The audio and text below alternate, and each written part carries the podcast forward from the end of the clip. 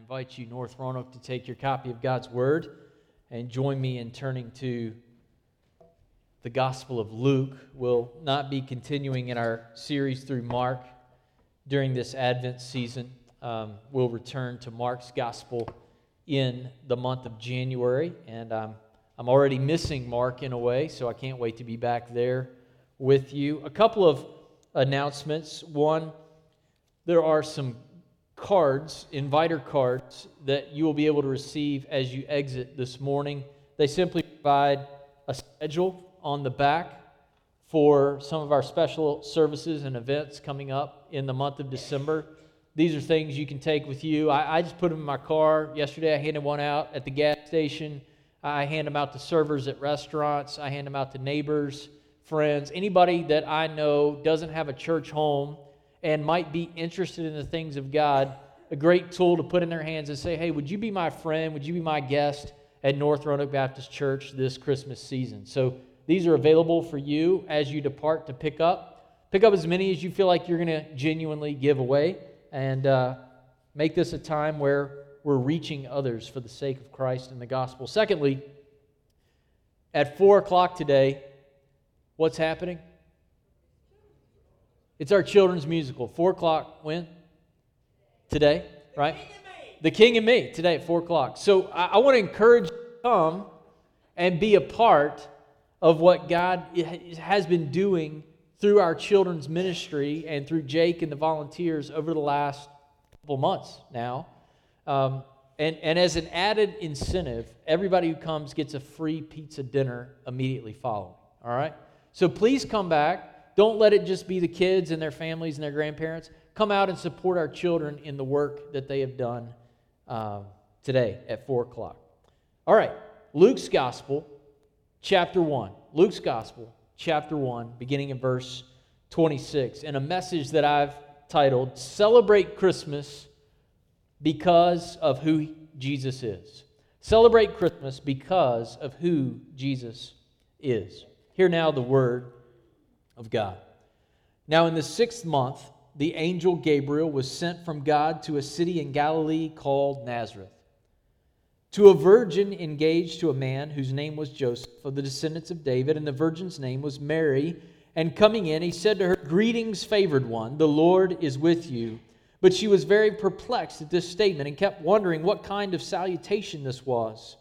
The Lord said to her, Do not be afraid, Mary, for you found favor with God, and behold, you will conceive in your womb and bear a son, and you shall call his name Jesus.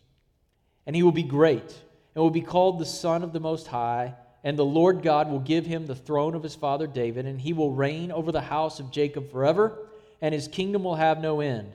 Mary said to the angel, How can this be, since I am a virgin?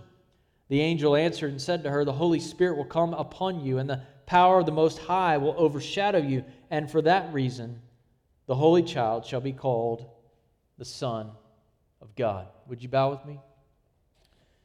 Lord, we ask that through the presence of your Holy Spirit, that you would help us to comprehend uh, some of the truths that you have given to us in this text, that we would be reminded of the joy of Christmas, that fundamentally that it emanates from the person of Christmas. We ask it in Jesus' name. Amen.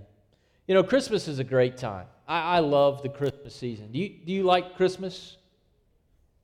Half of you do, and half of you are still deciding whether you're going to be here or not this morning. We're at church today, and um, and we're in Luke's Gospel, chapter one. Are you out there? Is this on? Okay, all right. Jesus is King of the universe, and we get to know Him. Are you excited about that? All right. So, so I love Christmas, and I love it for for lots of reasons calories,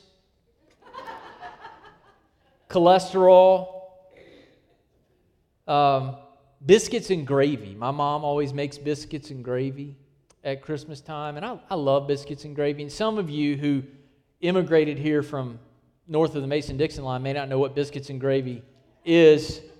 It's, it's awesome. It's, you need, if you've not had biscuits and gravy, you need homemade southern biscuits and gravy and just let me know, and, and I'll, I'll send you to somebody's house, and, and we will get, get that taken care of. But there's lots to love about Christmas family and the emotion and all the things, the trimmings that come with Christmas, but one of my favorite things about Christmas is coming up with a gift that's unexpected and yet fits the person just right.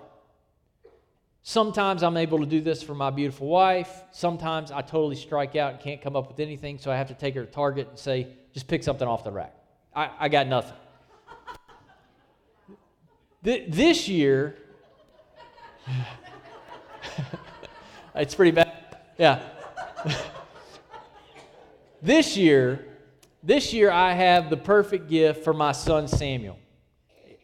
He, uh, he has really taken to golf, and courtesy of Bradley Harper, I got a recommendation of this indoor putting surface that we can. So, yesterday I spent almost all day making room in my basement, on my floor of my basement, to put in this indoor putting surface where he can practice his putting, and it's, it rolls like a real putting green like a real championship green. You could actually cut holes in it, ball rolls in, doesn't have to go up. It's an amazing gift. He's going to love it. I can't wait. And it's fun for me. I enjoy giving at Christmas more than I enjoy getting. I, I, like getting stuff, it's nice, but I really enjoy giving the perfect gift that was unexpected. But God does something even better than that. His gift is so amazing. It's so incredible and magnificent and wonderful and marvelous, and whatever adjective you can add in, that He doesn't have to give you something that's unexpected what he gives you is what he's told you in all of the Old Testament to expect, and he gives it to you in the person of the Lord Jesus Christ, his son. He's like, everything you were looking for, all the deliverance and forgiveness of sin and forever life and the kingdom, I'm going to give it to you in one single package. I'm going to give it to you in Jesus. Many of you know the song, Mary, Did You Know? It's a great song. Some of you love it, and, and I enjoy it. But but every time I hear the question, Mary, did you know that your baby boy? Yes, she knew. Right? We just read about it. Gabriel came and told her, You've been favored by God. Verse 28. Favored means that she's been blessed by God. She's received something undeserved as a free gift of God's grace. In other words, uh, there's some Christian traditions that are like, man, isn't Mary amazing? No, she's not amazing. She's a vessel of the grace of God. The point of the passage isn't that there's something about Mary, but that there's something about Jesus. God has given Mary his divine favor in the form of the privilege of conceiving and carrying and bearing in her womb the fulfillment of the promises of God. She gets to bring Jesus to the world. And guess what? When you get saved and the Holy Spirit of God transforms your heart and you have a relationship with the King of Glory, in a sense, you've got Jesus on the inside, then you're a bit like Mary. You are called to give birth, if you will, to Jesus to a lost and dying world that needs to know him. We celebrate the birth of Jesus because of who Jesus is. He is God's gift that was expected, but I, I would say even more than we expected. To understand the, the blessing that God gives us in the gift of Jesus, there's three things that we must see in this text. First, Jesus is the promised son of a woman. Secondly, Jesus is the promised Davidic king. And thirdly, Jesus is the Son of God. First, we need to see that Jesus is the Son of a woman. Guys, I'm sorry to tell you, but most births of men don't come with an announcement from heaven. Right? Most of you just show up. But when it comes to Jesus, like several of the sons in the Old Testament who lead to him, he comes with a birth announcement.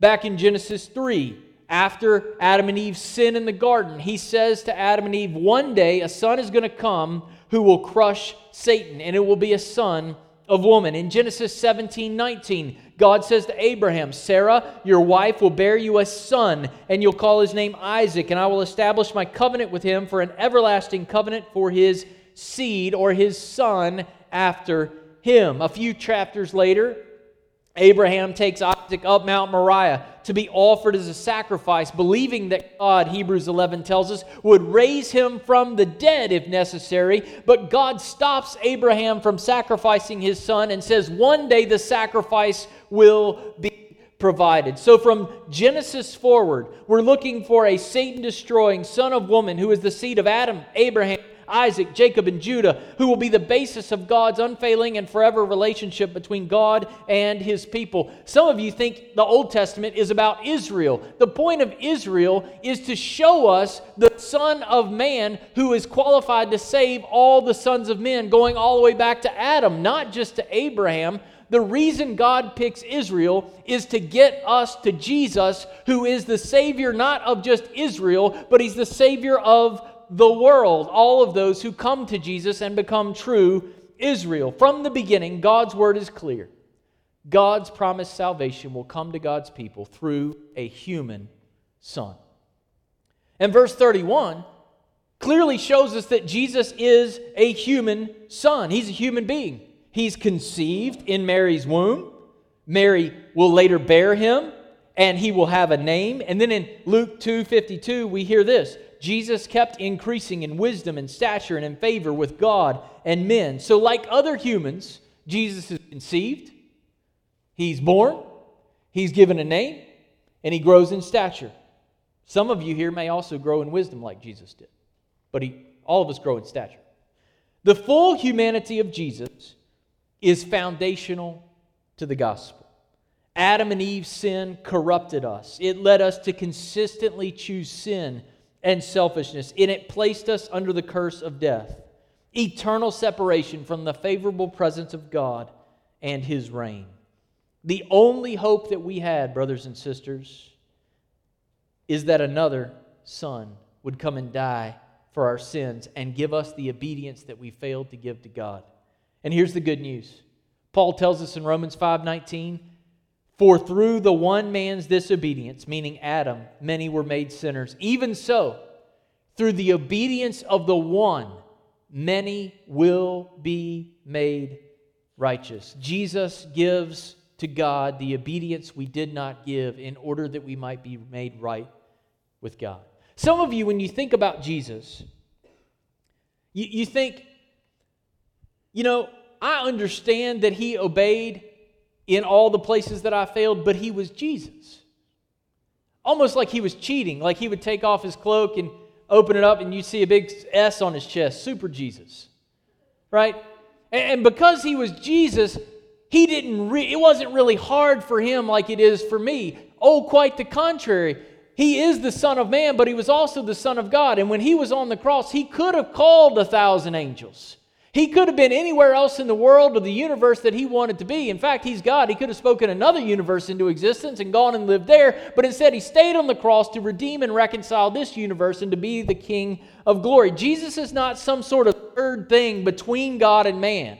He's not a cyborg with half a divine mind and half of a human mind. He's a 100% man obeying under the power and fullness of the Holy Spirit, just like we are called to do, but we fail. We mess up, but he never messes up.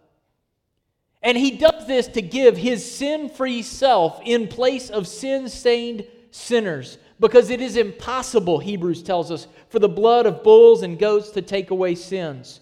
We needed a man to take the sins of men. And Paul tells us that Jesus is that man, for there is one God and one mediator between God and man, the man Christ Jesus. 1 Timothy 2 5. To be a mediator for us, Jesus had to become like us. As a man, Jesus knows your temptations. He knows your darkest moments, your greatest weaknesses, and where you failed. He did not. This is why Jesus gets the name Jesus. The name Jesus means salvation. The name Jesus is the same word in the Old Testament, Joshua. Joshua was the one who led the Israelites into the promised land. They cross the Jordan. They go and they march around the walls of Jericho, and the walls come tumbling down. And then, just a chapter later, you've got the sin of Achan Joshua can get them to the promised land, but he can't keep them in the promised land. Jesus is the greater Joshua who leads the people of God into the promised land and he keeps them there free from enemy attack or influence forever. In Jesus, sins are forgiven, death is overcome, deliverance into the forever life of God and the forever land of God's blessing has come. That, my brothers and sisters, is salvation. And salvation is Jesus. But Jesus is not just the Son of a woman, He's not just Son of man. Secondly, we must see that Jesus is the promised Davidic king. In verse 32 and 33, Gabriel moves from, hey, Mary, just thought I'd let you know you're going to have a pretty special son, to this. By the way, he gets David's throne, and he's going to be over God's chosen people in a kingdom that will never, ever end. Jesus is the king that Mary had been waiting for, while others had abandoned the hope that Jesus would come or accepted an alternate vision of hope. I submit to you, brothers and sisters, we're in a similar place as where Mary was. Mary's from Nazareth. She's in a no name town, in a no name region.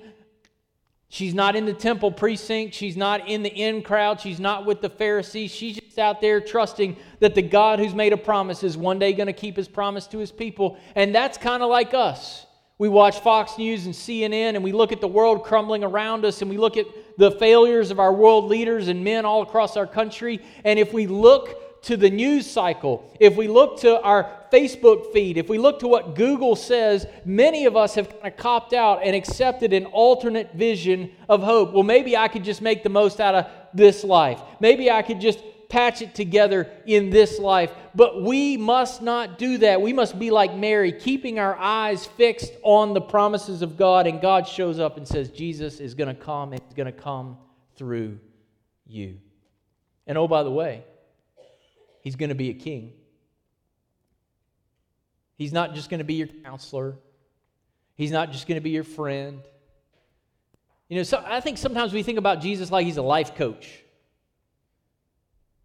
You know, I just, just give you a few tips for your life as it already is and help you manage your life a little bit better, get your calendar together, get your priorities in order, and that, that's who Jesus is. Jesus is king. He's going to get the throne, the forever throne of David. Jesus is in the business of building a worldwide kingdom that expands in the same way that he made it possible for us to get in the kingdom in the first place. How is it that we can get in the kingdom? Through the mind blowing, selfless, and sacrificial servanthood of Christ the King himself. How is it that the king goes forward? We follow him on the way to the cross. He did not come, Jesus didn't come to make us comfortable in our culture, but to give us his comfort as we follow him in living countercultural lives. Are y'all awake this morning? This, this is important because Christmas is comfortable in the South. We put up the greens, we put up the lights, everybody gets presents, we eat all the food we like. It's a comfortable time. But Christmas wasn't comfortable for Jesus. He left the throne room of glory to go to a manger. On his way, by the way, it doesn't get better, it gets worse. To go to a cross, that's the message of Christmas. And he does it so that we could populate his kingdom.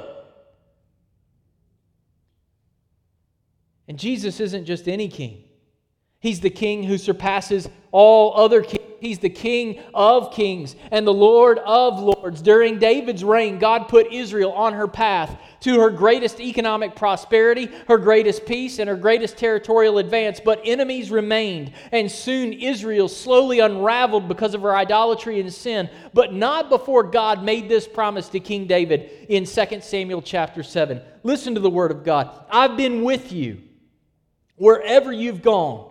I've off all your enemies from before you, and I will make you a great name, like the names of the great men who are on earth. Did you see what it said in Luke 132? He will be great. I will appoint a place for my people Israel, and I will plant them that they may live in their own place and not be disturbed again. Nor will the wicked afflict them any more as they formerly did, even from the day that I commanded judges to be over my people Israel. And I will give you rest from all your enemies. The Lord also declares to you that the Lord will make a house for you.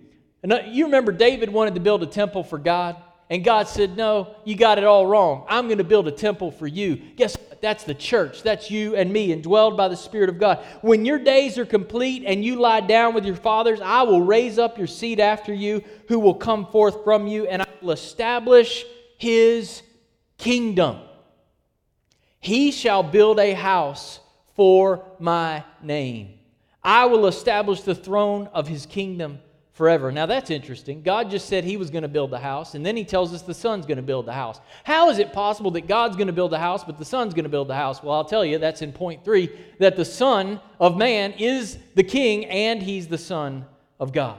You see, God promises to raise up a son after David who will do what no other king could do build and lead a forever kingdom of God's people that is free from enemy opposition, who exist for the name of the Lord. In verse 32 and 33, we see that Jesus has a regal position, the throne of David.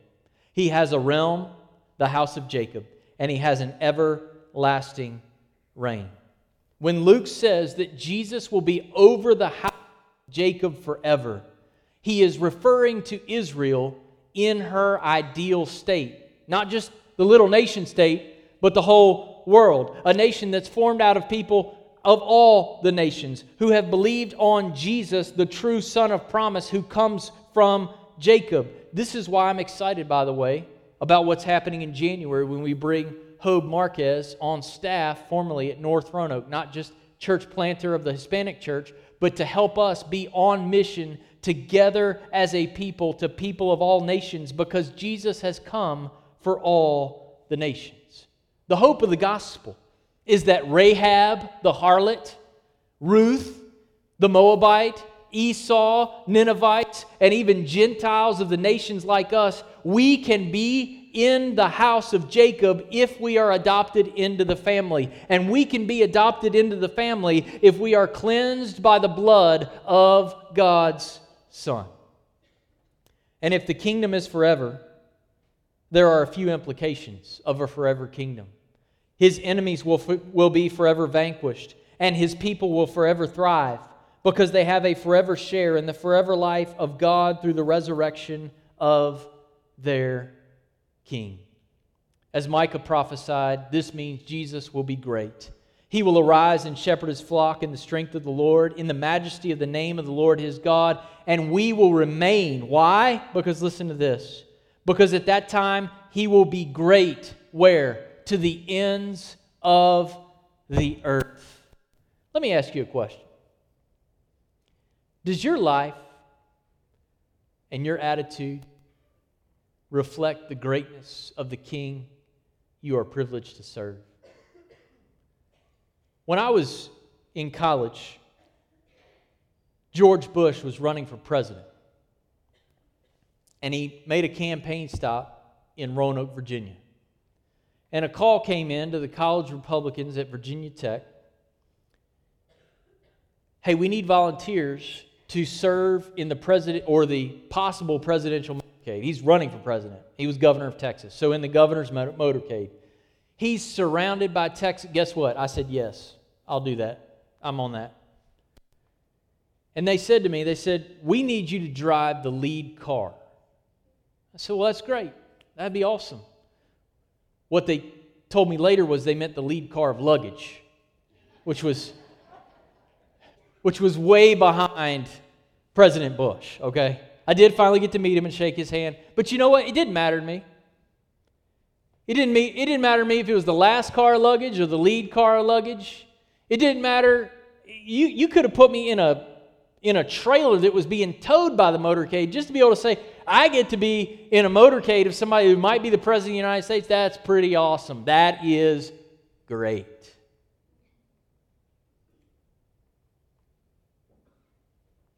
What about when we hear that we still have needs in our preschool ministry? So that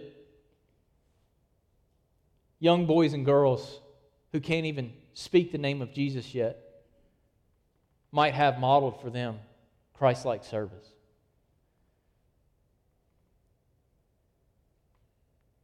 What about when the Spirit of God prompts you to do something special for your neighbor to show them the love of Christ?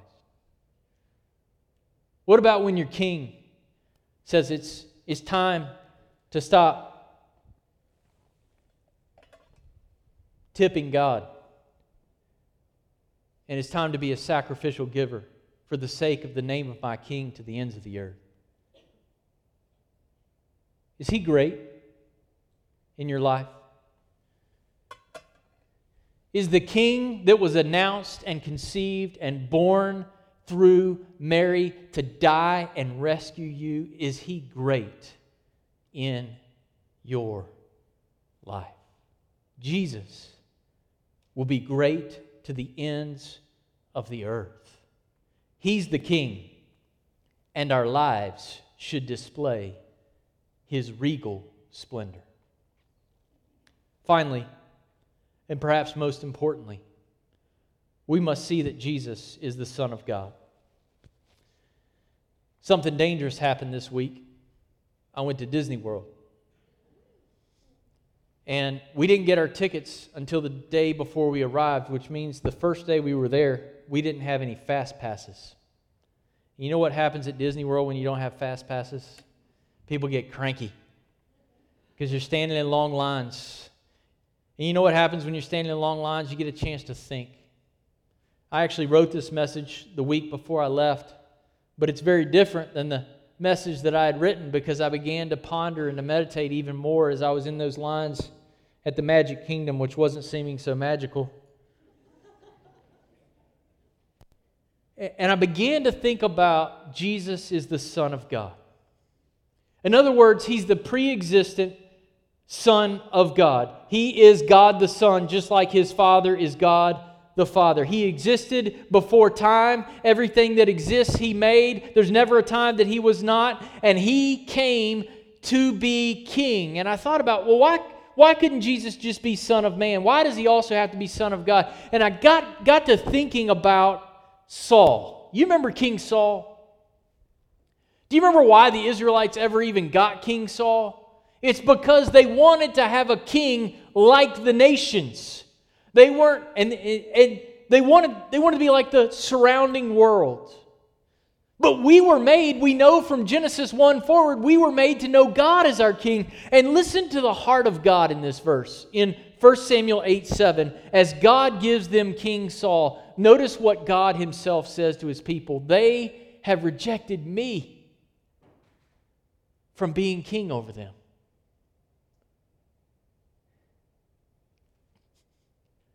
God wants to be your king. God wants to be with his people. God wants to know you and, and to love you and for you to know him and to enjoy him forever. We this is what we were made for.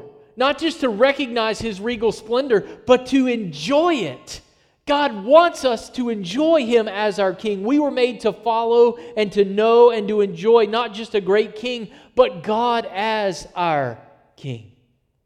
That's why Gabriel announces that Jesus will be the Son of the Most High in verse 32 and the Son of God in verse 35. Two ways of saying essentially the same thing.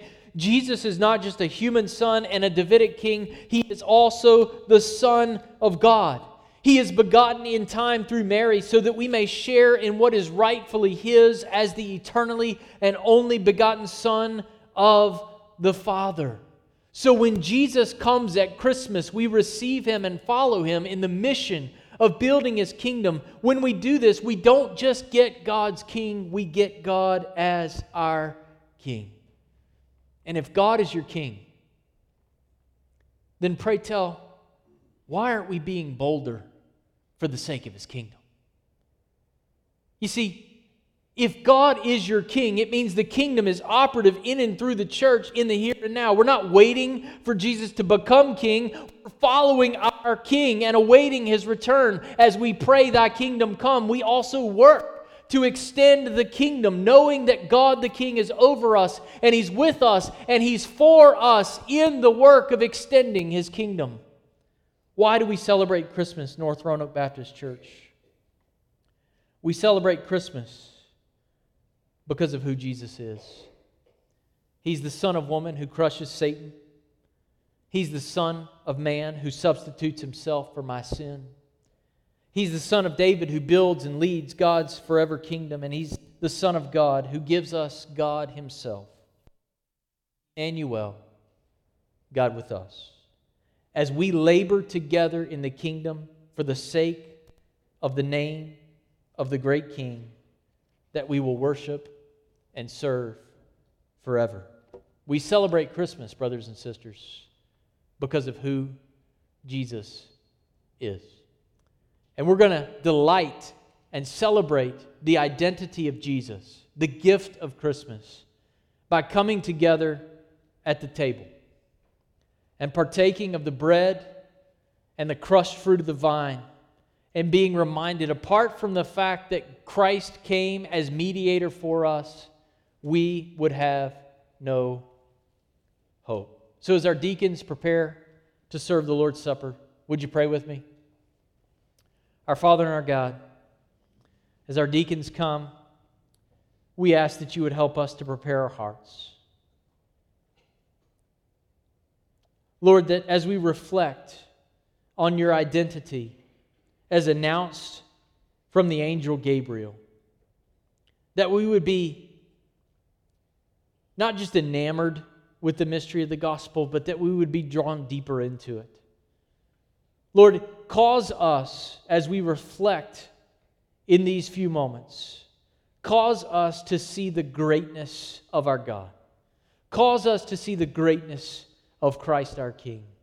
And cause us to ask the question Is there anything that I'm doing or anything that I'm not doing?